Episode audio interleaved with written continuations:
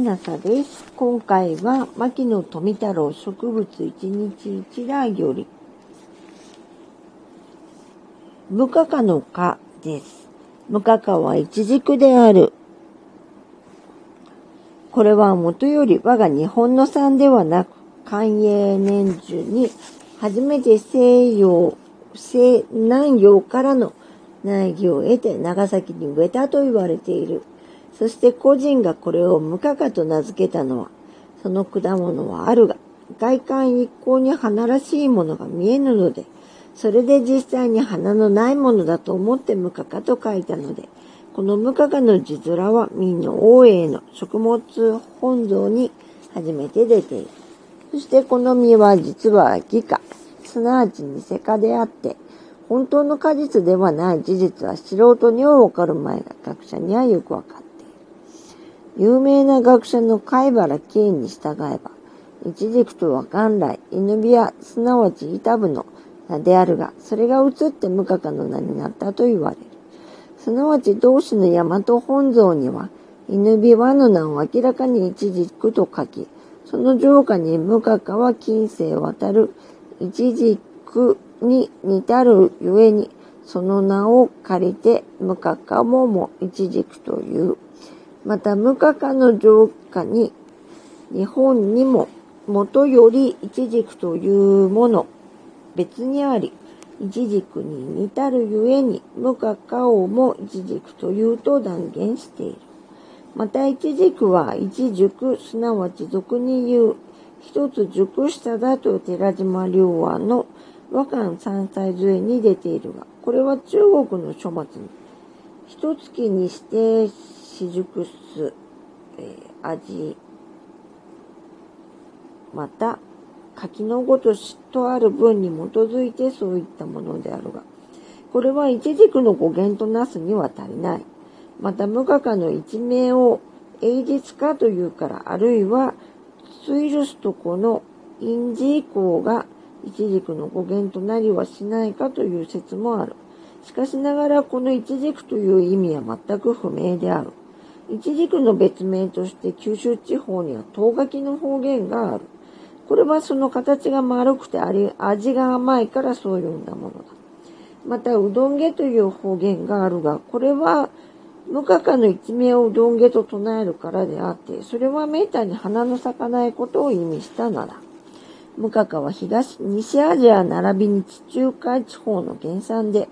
遠い大昔からその食用化のために採食せられており、中国へも無論そのあたりの地方から入り込んだものであろう。小バカの落葉樹で、その学名をフィカスキャリカエルといい、俗にその花をフィグと呼ばれる。種名のカミカは小アジアなるカリカからの名である。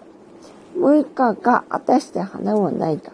いな、花がないのではない。ただ外側より見てみることができないだけである。実際はその花の内部に小さな花が充充しているのである。すなわちその果樹は平等相乗果である。言葉を変えて言ってみれば、これは変形せる一つの相乗果歩である。そしてその納体が裏返って外が内になり、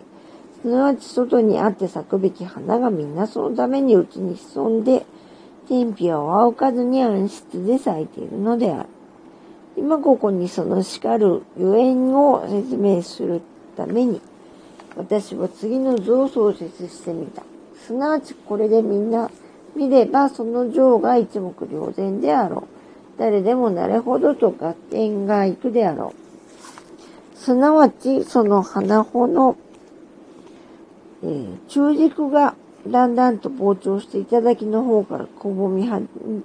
始めて落ち込み、全地にその度が増して、ついにはこれを包んでしまい、花は皆その中へ閉じ込められるのである。そして今想像してみると、その状態の花穂から始まって、ついに経済化法成立までの過程は、どれほど悠久な知識的年代を経過しきたったものからとても考え及ぶどころではない。もしそこに原始型の、化石でもあれば、あるいはおよそ年代も多少推測ができるかもしれない。この平等化のもとには、3辺の小型方があり、上等には挨拶して、多数の小型方が起こって、その口を塞いでいるのが見られる。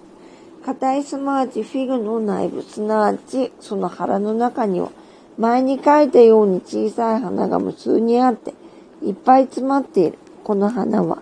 あるいは長く、あるいは短い、証拠を備えているの。幽閉化であって、その気境、そ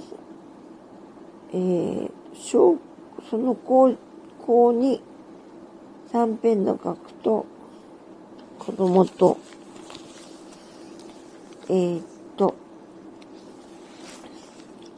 今日はここまでです。あなたが聞いていらっしゃるのが夜でしたらよく眠れますようにおやすみなさい。